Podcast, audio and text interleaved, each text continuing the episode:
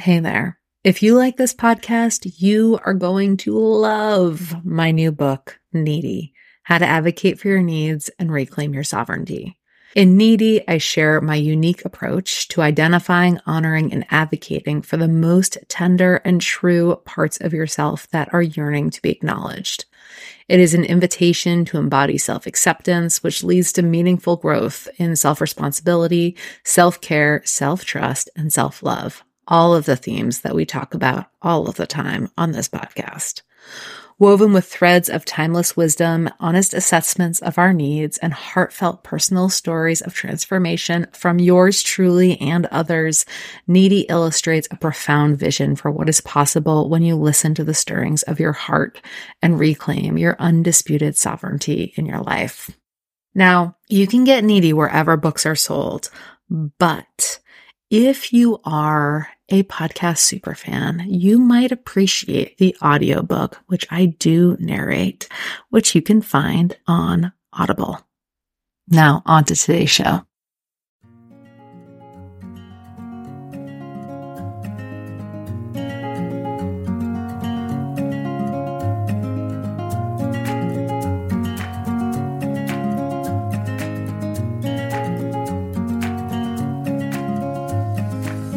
Hey there, it's your host, Mara Glatzel, and you are listening to the Needy Podcast. Here at Needy, we are devoted to sharing frank conversations and true stories about what it means to meet your needs consistently, messily, and sustainably. To get more information about today's episode, please visit theneedypodcast.com. Now, onto today's show.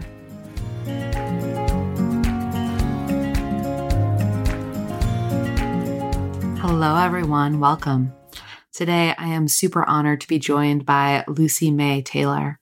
As a death awareness educator and writer, Lucy's work and words are devoted to transforming the ways our resistance to impermanence influences our willingness to truly get to know ourselves and the people who we care about. Her desire for each of us is to not allow the fear of change or uncertainty to overshadow the magic of belonging that comes when we are able to live, love, and be loved as our fullest self. Through her online school, Mortal Wisdom, Lucy's classes and courses guide us to recenter the neglected parts of ourselves, let go of what no longer feels good, and stop resisting the necessary transitions that would move us into wholeness. Welcome, Lucy. I'm so glad that you're here. Thank you for having me where we always start on the Needy podcast is with a question about how you tend to yourself on a daily basis. And one of the reasons I started this podcast was to really pull back the curtain on what it looks like, what it really looks like. And so I'm curious for you on a daily basis, on a weekly basis, how do you support yourself? How do you take care of yourself? And how has that changed? Well, I'll start by saying that I hate the question. because that relationship with kind of tending to myself and caring for myself has been a very complex one for me. But when I was kind of thinking about it, I think in terms of the last 10 years, like probably 99% of what that has looked like for me has really been getting to know myself.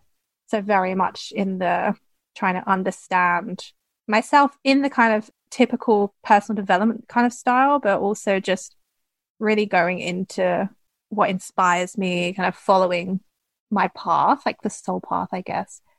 But I also have judgment to that because then I'm like, there's a part of me that, particularly for the last couple of years, where I've really been wanting by tending to look way more physical and embodied. And that has been, I think, a learning that's coming into me now. So while it hasn't changed so much yet, there's tiny parts of me that are changing that to the like basicness of I now moisturize my skin after a shower, which has actually been a conscious practice for me, which sounds ridiculous, but I think that just goes to show how disembodied my tending has been. And now that's my kind of conscious choice now that I really want the next 10 years to be way more around the physical embodiment realm.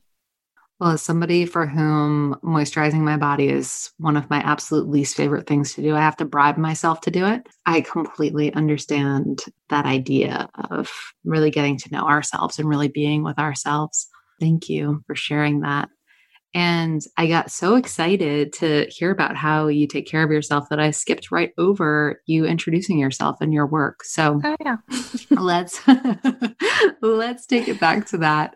I would love to hear about why you do what what you what you do and why you do what you do.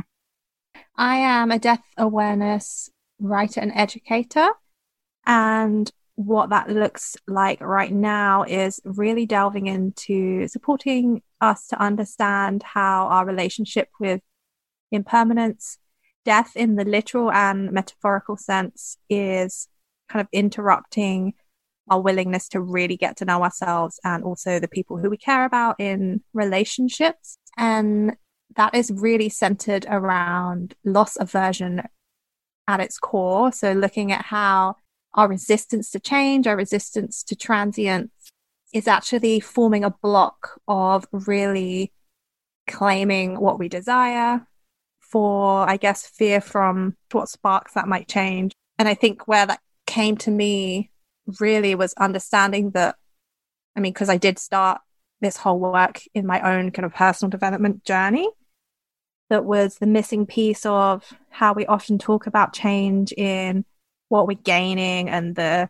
gold at the end of the rainbow, I guess, and how there's an assumption that that is intrinsically enough inspiration and motivation to travel there. But then re- realizing that there's so much loss and so much uncertainty in that journey because it's all very well, for example, saying, okay, I'm going to embody my deepest truth. I'm going to follow my desire. But what if that desire means breaking up from a romantic relationship we've been in for, well, however long, but it's significant to us, or changing jobs or anything like that, where we can then go into the loss aversion, which is basically saying the fear or the discomfort of what I might lose is overshadowing the joy and the I guess, realignment to self that is on the other side of that loss. So my work is in that space there. Which, you know, your work is so powerful. I recommend it to people all the time. And oh, for everybody who's listening, like you need Lucy's work, I promise you. What has been so powerful for me is this idea of loss aversion and really thinking about just noticing the places in my life, especially historically, but certainly still now, where I'm more committed to circumventing, averting, protecting myself from loss than I am to really belonging to myself. It can be it can be hard to look at that. Just for myself, everything I want is tucked right in there, so I have to look at it. So I'm wondering if you could talk to us about how some I, I think on a very small scale something that i hear a lot is this idea of i don't want to try something whether that's uh, active care for ourselves or that's a new career path or even like a new outfit honestly a new hair color i don't know. But i don't want to try something because i'm afraid of being disappointed. That only wanting to extend ourselves past what is comfortable for a sure thing, like that idea of a sure thing. If I knew it was going to be successful, if I knew I was going to do it well, if I knew I was going to like it and therefore it was worth my time and effort, which of course we can never know any of those things. So, what are your thoughts for somebody who might be struggling with that? that looming presence of disappointment and they're hovered in that place of i want more but i'm i'm not willing to get uncomfortable for it yeah. And for me, like that uncertainty or that liminal space where we step away from, say, point A before we, yeah, like you said, without certainty of what point B will look and feel like is, I'd say, completely connected to loss aversion and death denial because it is, we do live in this illusion that anything is certain anyway. But of course, to some capacity. And I think if we literally tapped into the uncertainty of everything in every moment, like we wouldn't really be able to function. So that there is a level of denial of that which is necessary for us to even go about our daily daily lives. So I wouldn't I don't think it's necessarily the end goal to be super tuned into that. But it's exactly what you said around like the disappointment will and not necessarily explicitly the disappointment, but it's like is the payoff right? Is the discomfort I'll only go into the discomfort if I can absolutely certainly say that the pe- it will be worth it, that I'll be happier. In the grand scheme of things, like what I would say is, one happiness is such a slithery little thing anyway that even if we even if we do say have the certainty of that one thing, like the hair color is going to look fabulous, like nine times out of 10 in my experience, it has not looked fabulous. But if we get there, okay, great. And, and now what? That's not the end of your life. You know, that's not the, that state is then not certain.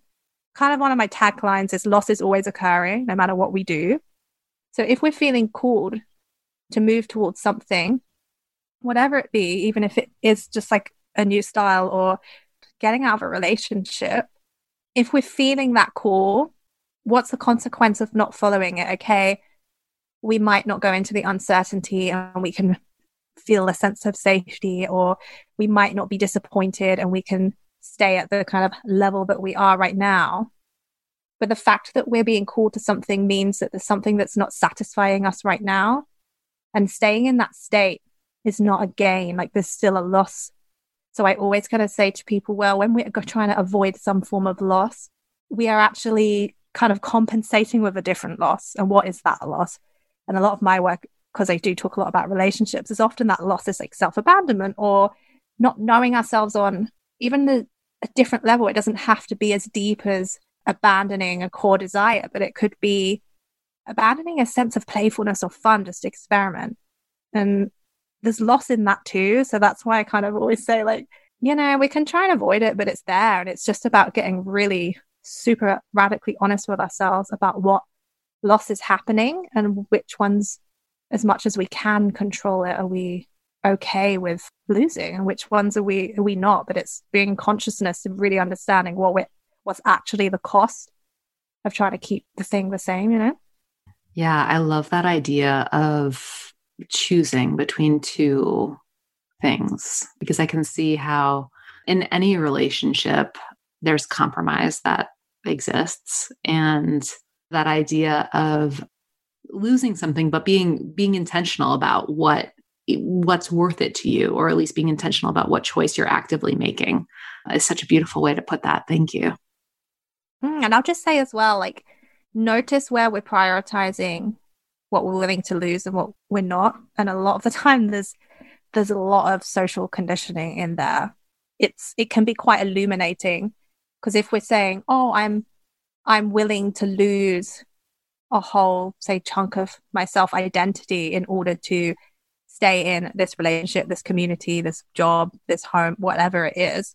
Like get really clear to be like, "Well, why am I why am I willing to do that?" And that's quite an extreme example, but in some ways it isn't because we do this in little and big ways every day. But I think it is quite telling about, yeah, which losses we're actually, one, we don't even notice we're doing, or we don't even notice the loss because we're not choosing it. It's, a subconscious or a, I guess, a byproduct of our behavior. But also then when we're aware of it, like if we're willing to lose that, get really curious about, well, well, why? And is that coming from a true conscious place of I've weighed up the options and in my sovereign way, I'm choosing? Or is it coming from a place of, well, I have to, or I should, or it's just the way it is for me to keep X, Y, Z? Yeah, on your website, you write, We live under the influence of a global culture that interrupts our innate ability to deal with death and loss. We are conditioned and enabled to push through pain and discomfort, to attach ourselves to identities, experiences, or relationships that aren't right for us, to be scared to let go, to be con- continuously achieving and expanding, to grieve in solitude and silence to consume without regard, to bypass truth and hide within more palatable false realities. This is what it means to live in a death denying society, and I'm over ready to change that. I remember first reading these words and feeling really pulled in by that idea of the conditioning. And I know that for a lot of people who are listening to this podcast, they may be making decisions around loss. They may be diminishing their needs, making themselves small within their relationships in a multitude of ways. So the idea of opening the door to think about all of this might feel really overwhelming. And I'm wondering, where do you start with people who are conditioned to deny these deaths in in in so many large and small ways every single day. How, how do you start the conversation with people who are pulled into this concept but also scared? I mean at the moment i would very much respond to to where they where they're at. But in an overall general kind of way i would say a revealing but slightly more gentle way of going in is to say what am i making loss mean? And we can start asking that question from anything. I, I lost, I lose my favorite pen. What am I making that loss mean? I'm an idiot. Maybe that could be it. Or I'm, I don't deserve these nice things, or you know that kind of thing. Or and then move it up. Okay, if I lost something that's got a high monetary value, what what am I making that mean about me? If I lost this relationship, if I lost this job, what are the stories I'm telling myself about that? And I think I mean, story, the way we create stories is always going to have conditioning in there. But I think that's that's a nice place to start. And then kind of second to that, okay, well, what now? Like, is it true? Yeah, I'm thinking about how this conversation for me personally feels so much more present right now, especially, you know, at this time of recording it.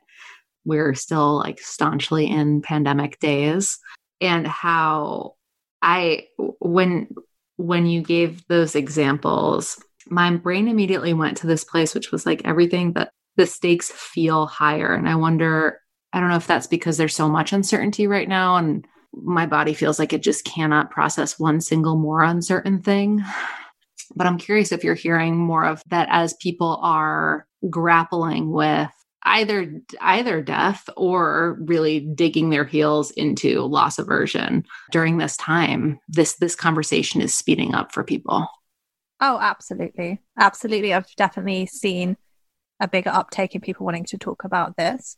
But i would say as well like in terms of our capacity to sit with uncertainty is to never underestimate the small acts of certainty that we can do for ourselves. Like at the moment we we really don't have any control of of how COVID spans out or what our lives will look like in the kind of grand grand sense of it. But the small things I've been doing that I've just realized like, oh, this is subconsciously like making my bed every day. And I've never made my bed every day in my life. And now I'm suddenly making my bed every day. And kind of structuring my day a certain way, like having lunch at a particular time or having a little afternoon treat at a particular time. Really things that just seem so insignificant and little and small. And I just think sometimes the art when we've got big questions and big things happening, we feel like the the answer has to be huge and the only way we can tap into any sense of certainty is once covid's gone or once we course, a lot of people have a lot of job insecurity or have been let go. Like once that has hopefully resolved itself, and of course, those things are really important and significant, but we can, in the meantime of the the big kind of tick boxes of making ourselves feel secure, like to look after ourselves financially, for example, there are those smaller things we can do. And a lot of the time, we're really working with our nervous system, with our bodies, and that responds to the small acts and I guess I say that is a process of tending, right? Like just a small acts of tending to our our nervous system to some degree can have huge amounts of benefits to then be able to sit with the other things. And if pondering uncertainty right now is really not working for you, don't do it. Like there's no there's no shoulds here. And that can be another another way just to force ourselves into thinking, oh well, because a lot of my work is sitting with the truth. Sometimes a conflict of truth can be denial, but the more I read about denial is understanding that denial is can be a really important softening and supportive kind of container for us until we have more resources to deal with what we're denying. So a little bit of denial is is healthy as well. Yeah, it's it is i love that. As an active tending i would i would totally agree. I found that doing things like making my bed has made a huge difference for me as well because something that i've been noticing in the face of all of this uncertainty is the grief of problem solving as my like most fancy and effective coping mechanism.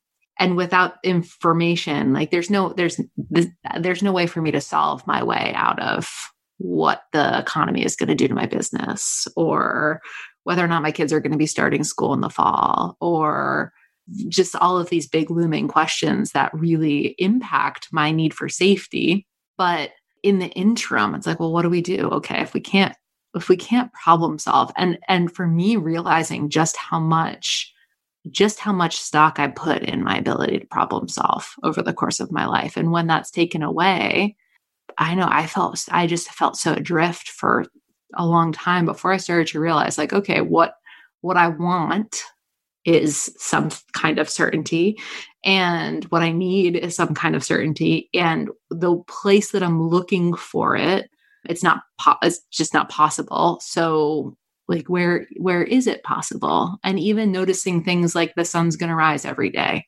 that little bit of certainty and i remember when my baby was first born and i my first baby and i had really bad postpartum depression and i was up all night every night. And that certainty was so important to me then too is like the sun the sun will rise of that i can be certain and how powerful that can be and how there are things if we look you know there are things that we can count on in certain ways even when other things remain you know we're we're in the midst of a huge transition so other things are not maybe as clear or as comfortable as we would want them to be. Yeah.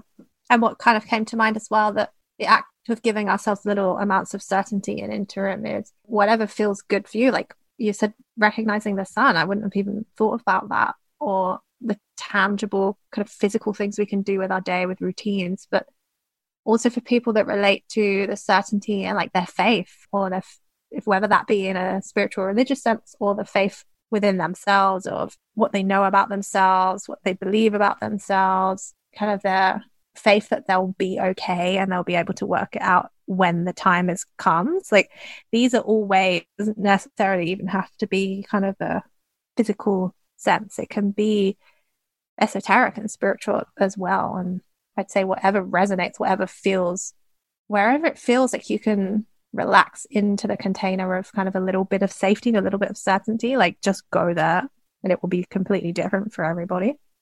Yeah, it makes me think of that post that you had on Instagram recently about being allowed to give in to what feels good.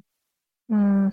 And, you know, I think zooming out too, even that that tending act of getting to know ourselves like even getting to know what feels good and caring what feels good and know, especially in these it's like i could laugh every i don't laugh because it's not funny but every time i say the words these unprecedented times i think of this advertisement that comes up in my spotify every single day.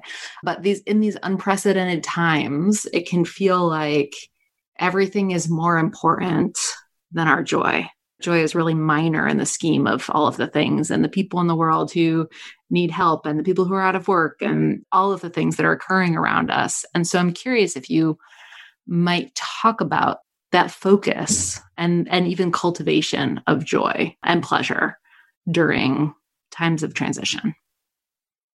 Mm, I mean, it's certainly a, a lesson for me um, that I'm because I have so resisted that my whole life. So it's interesting for me because I'm like, yeah, I don't have much wisdom there, but in the sense of, I think there's something radically, we especially, I mean, joy and feeling into what feels good on any day of the week can feel very like naughty in some ways. We're being so conditioned to be like, what feels good is somehow not good for us or somehow misbehaving, I guess is the word I'm looking for. So I think, especially then when we put that into a scenario where there's so much stuff happening, there's kind of the, it can easily be the fear of the thought of like, how dare I, or like, how naive or silly of me to even think about doing something joyful that I can tap mm-hmm. into this right now because it's almost a sense of like naivety. Like, how can we do that then there's the voice inside that says, Do you not know what's going on in the world? Like, you can't sit and draw a picture because it feels good in the middle of the day. But then, in the other sense, when we have so many restrictions on what our usual day would have looked like previously to COVID, if we do find ourselves with space where we can't control, we can't go out or we can't be in the achievement or production mode that we were in before. Like, why not just do something that feels good? Like, we're allowed to. And I think it's that sense. I think I hear this a lot in the conversation about grief as well. That's like, you can't, this binary idea that we can't have two seemingly conflicting things happening at the same time. Like, if we're in grief, we can't have a good laugh at the same time or have a moment of just feeling really good and forgetting about it for a second, you know. And it's the same kind of thing, I think, with this, where it's there's so much going on that, yeah, I guess it's that naivety to feel like if we tap into our joy and fun, then it somehow means that we're not getting it. And it's like, well, no, we can do both. And I think that is like joy and and the fun and the pleasure is almost like certainty in itself because you can't deny the truth of that. Like fun, like laughing or just being doing something that just makes you feel really good is kind of instinctual. It comes up. So I'd say just do it. like notice the judgment that come up when when we do.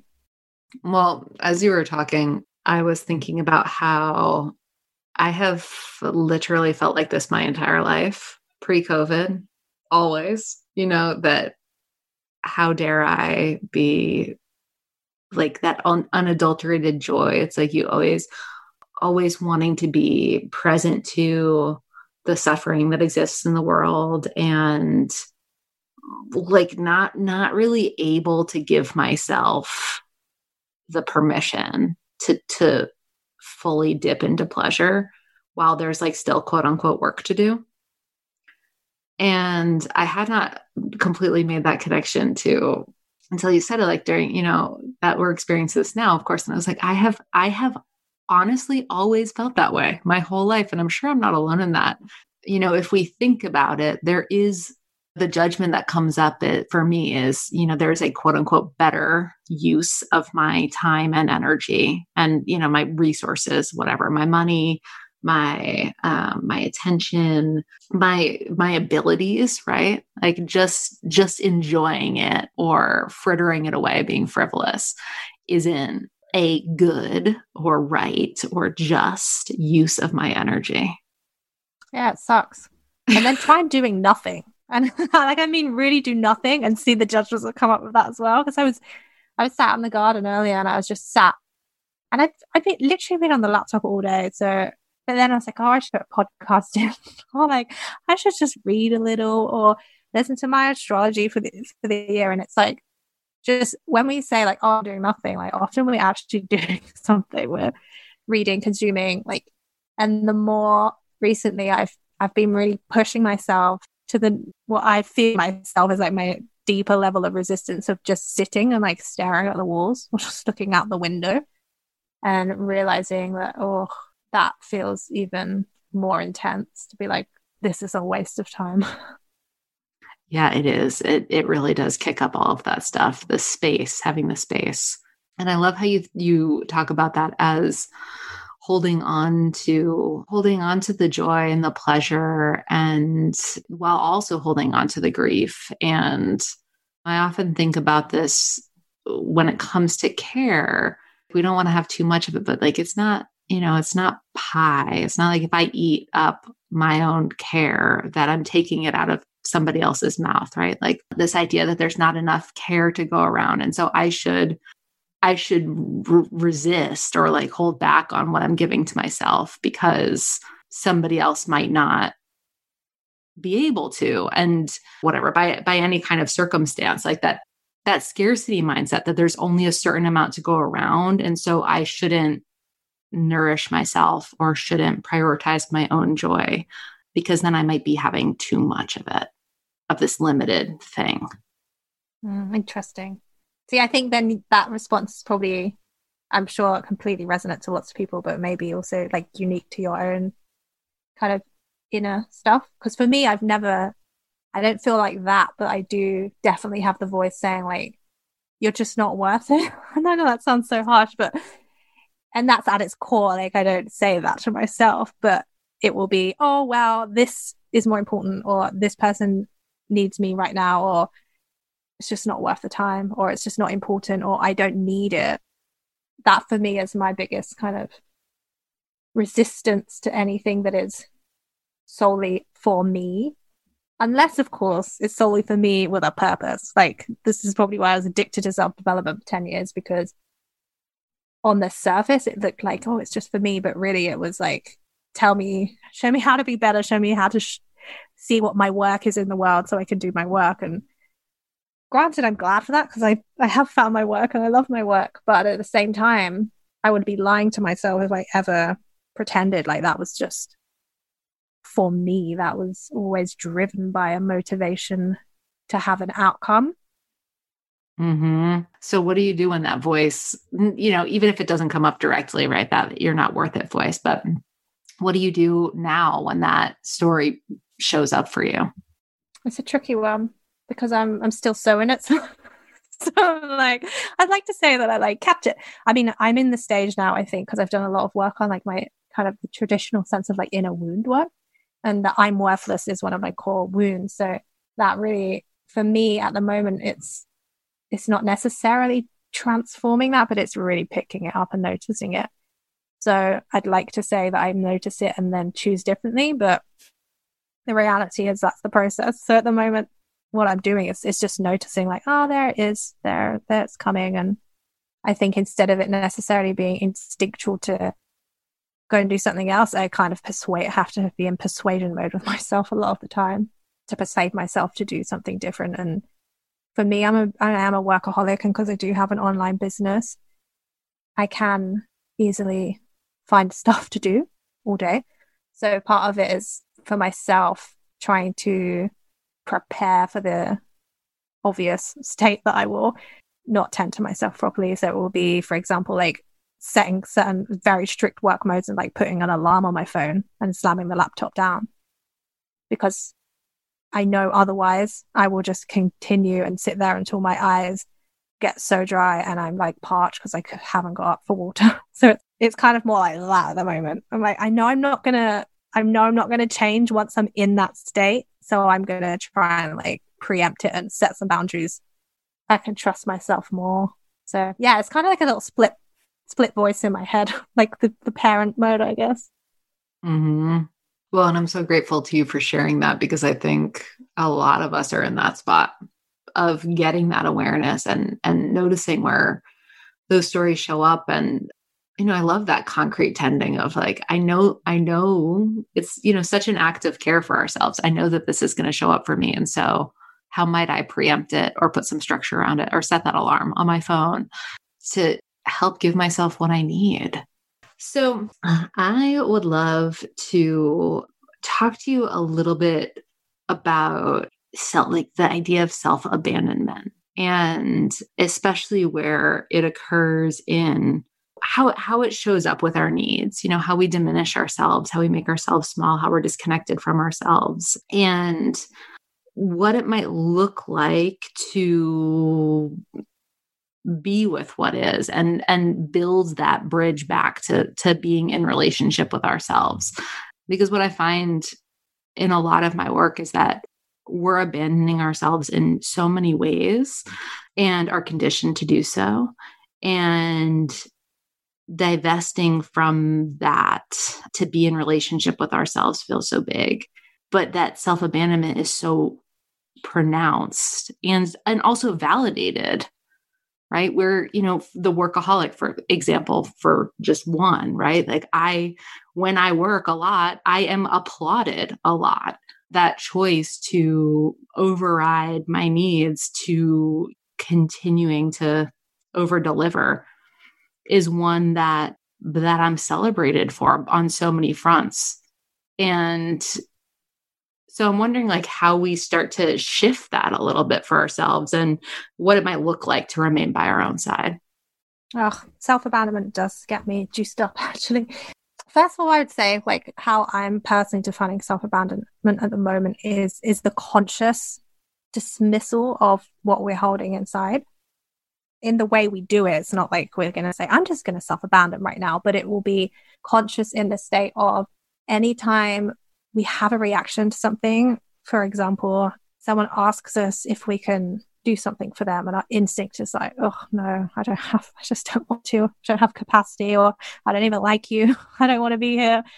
And then we, it's like sometimes it's so instant, and we're like, ugh, yeah, sure, love to. So it, it's really, really, really picking it out. And it's, and yeah, any time that we override our initial wants, desires, like basically just anything we have, like our, our initial response to something that could be emotional. It could be like a physical gut response. It could be what we're thinking. It can be what we're feeling. Just anything of like self in that sense, like emotional self, you know, the physical or even spiritual if we're talking about values. And then choosing something different because of enter story, you know, like, and that is where the self abandonment is. And like you said, like, I, I think we're doing this all day to some degree, whether it be, you know, as soon as we wake up in the morning, oh, I really need an extra half an hour. No, I shouldn't. And we get out of bed, you know, step one.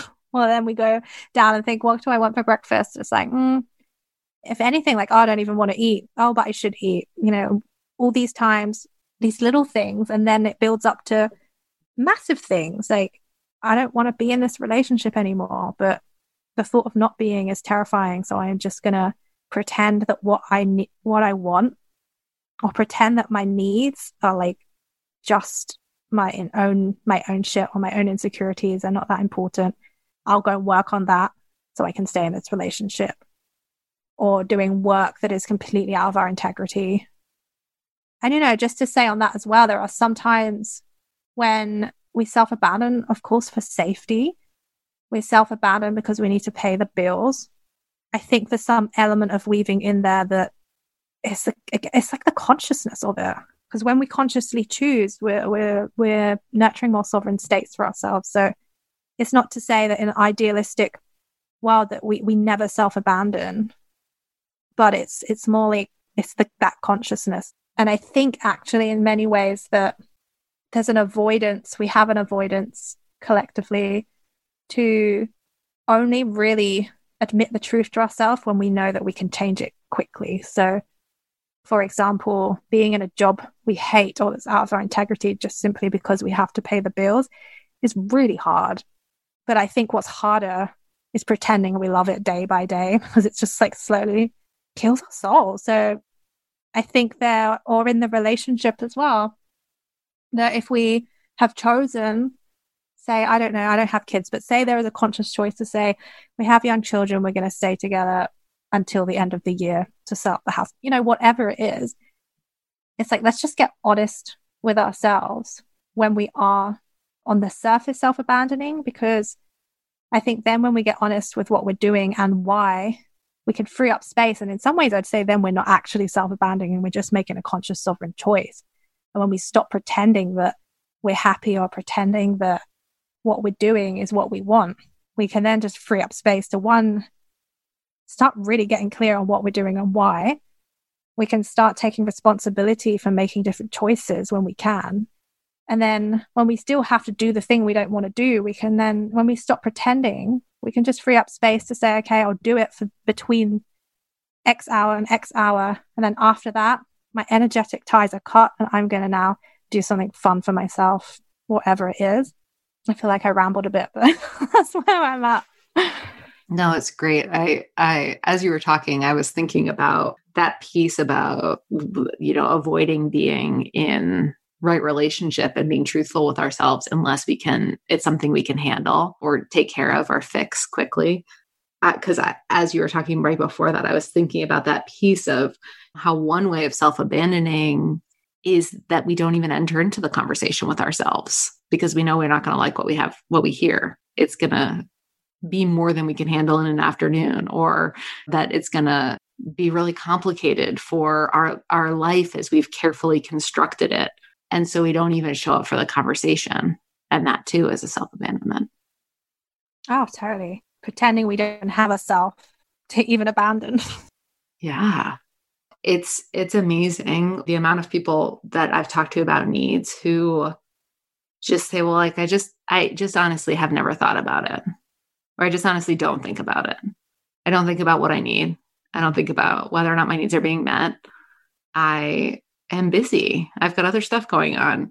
And it's always so compelling for me because, of course, human beings, you know, it's not, that's why I named this podcast Needy, right? Because it's not needy people who are who have needs we all we all have needs and yet this whole idea of neediness is this this construct to be avoided at all costs nobody wants to be that needy person but we are all needy people what's happening when we're avoiding our needs and also if avoiding our needs is the only way that we can that our we can hold our lives together as we want them to be yeah, totally.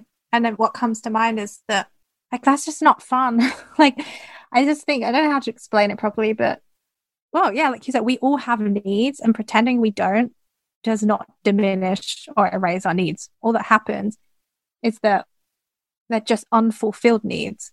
And it's our responsibility to seek fulfillment of those needs. Like, that is on us. We can't pretend we don't have needs, deny them, and then what happens is we build we build up anger resentment sadness like frustration and then we look you know well my often we then look to other people especially in our close relationships be like well i'm not they're not fulfilling me like or my job isn't fulfilling me and it's like this kind of sense that like that somehow we're not responsible for actually asking for what we want or that other things and other people should just I guess now it's hitting me because if we say we don't have any needs, it go it kind of becomes this subconscious idea that well, if we don't have needs, then things should just fulfill us because it's just like two things coming together, A and B. Like there's not like there's no complexity there, and that's a really tricky place to be because then yeah, like I kind of said,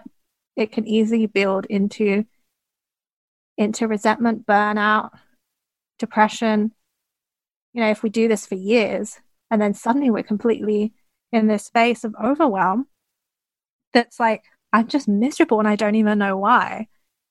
And I often do think that's just the culmination, like specifically when we're talking about unfulfilled needs, of all those small times that we just haven't even considered that we we have any.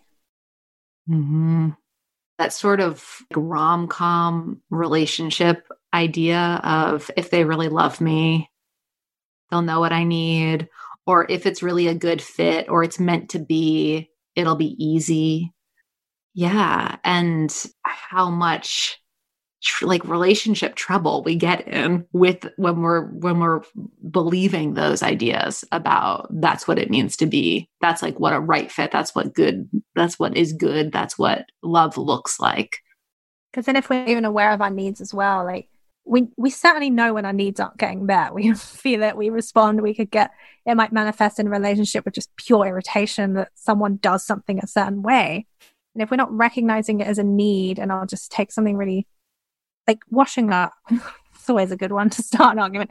Say it's like, I just think that the washing up should be done straight after dinner. I don't like to wake up, put it in the morning, for example. And it's like without recognizing that that is actually just a preference of mine, however we want to read, depending on how you're defining needs. But if I don't recognize it's that something coming from me, from my my wants, then it's easy to slip into thinking that that's just the way things should be. That's just the right way to do it. And the other person, if they don't do it that way, that there's something wrong with them, they're inconsiderate, they don't love me, all these kind of things that we're basically then just throwing onto them.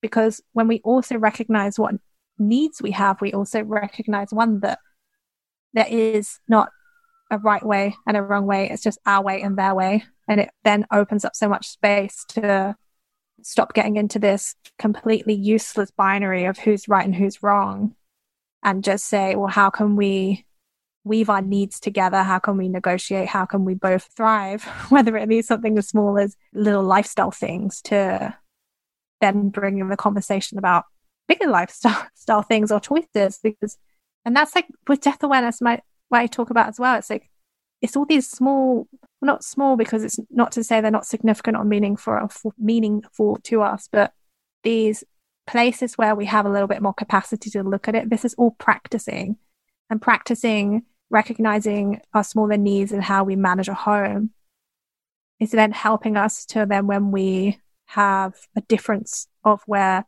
city or country we want you want to live in and all these kind of bigger conversations it's just so so important Oh, and I was going to ask you to, to kind of wrap up that our conversation with some a starting point for us, but it seems like you're giving us such a great starting point right there in finding ways to practice turning towards ourselves and prioritizing our preferences in those small ways builds up our ability to do that in larger ways.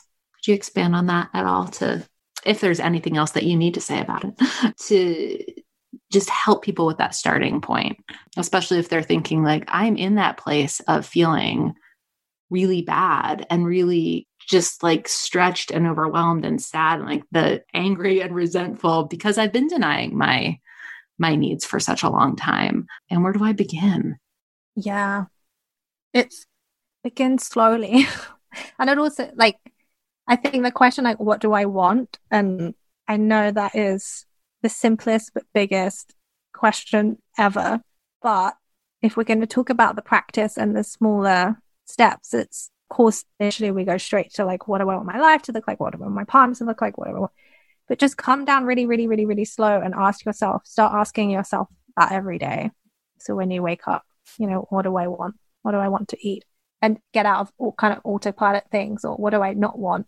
And we can start logging this in our brain, or if you want start journaling about it and we build up a little understanding of just checking in with ourselves. And while, you know, half of those things will just be situational and not necessarily big eye opening moments, there will be nuggets of wisdom that come in, say, with the washing up, for example. Like, I want the washing up to be done here. Like, and then releasing judgment of it. Let's just start looking for the things.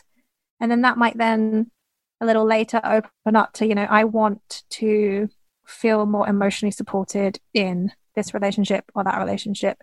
I don't want to work for my boss anymore, you know, like these kind of things. And then on the backside of that, we can then start to see like where are our needs, where are requirements for engaging. And I would say then acting on them is quite advanced because I think just cut cut all of our self some slack because and understand that just because we then see that we want something it doesn't mean we have to immediately go out and get that or change our life to fit that. It also doesn't mean that it's even possible for us right now. So I think before you even start tapping into yourself to ask what you want, be really clear that you might not like the answers. And if it feels too much, pause and stop. Attend to yourself because we're also in this kind of culture of immediacy and thinking that everything has to happen straight away or even more so than that that like the end goal is the only beneficial spot. But then we think we just get there and that's that. But it's it's really recognizing that that little journey of understanding ourselves is is really magical if we if we allow it to be and just kind of be in that present state awareness rather than jumping to well if what does it to want this thing Oh, thank you, Lucy. Thank you so much for everything that you've shared with us and just everything that you put out into the world. I'm so grateful to have you in my orbit. Where can people find you? Where do you like to hang out online?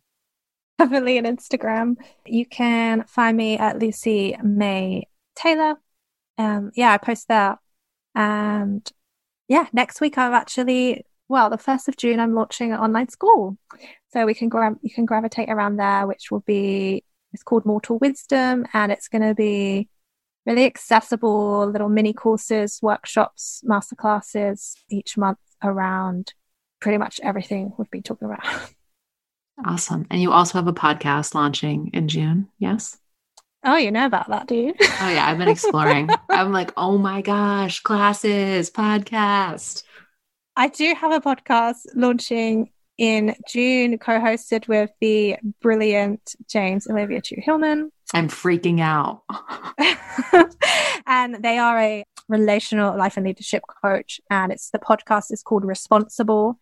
There's nothing out there yet. So if you follow me on Instagram, Lucy May Taylor, you will see the notification when that comes up. But we're going to be talking all about what it means to be responsible and basically get our needs met in our intimate relationships. Awesome. So yeah, well, thanks for pushing that one. yeah, I will be including links to all of the things. And thank you, Lucy. No, thank you so much. It's been a really engaging and thought provoking conversation.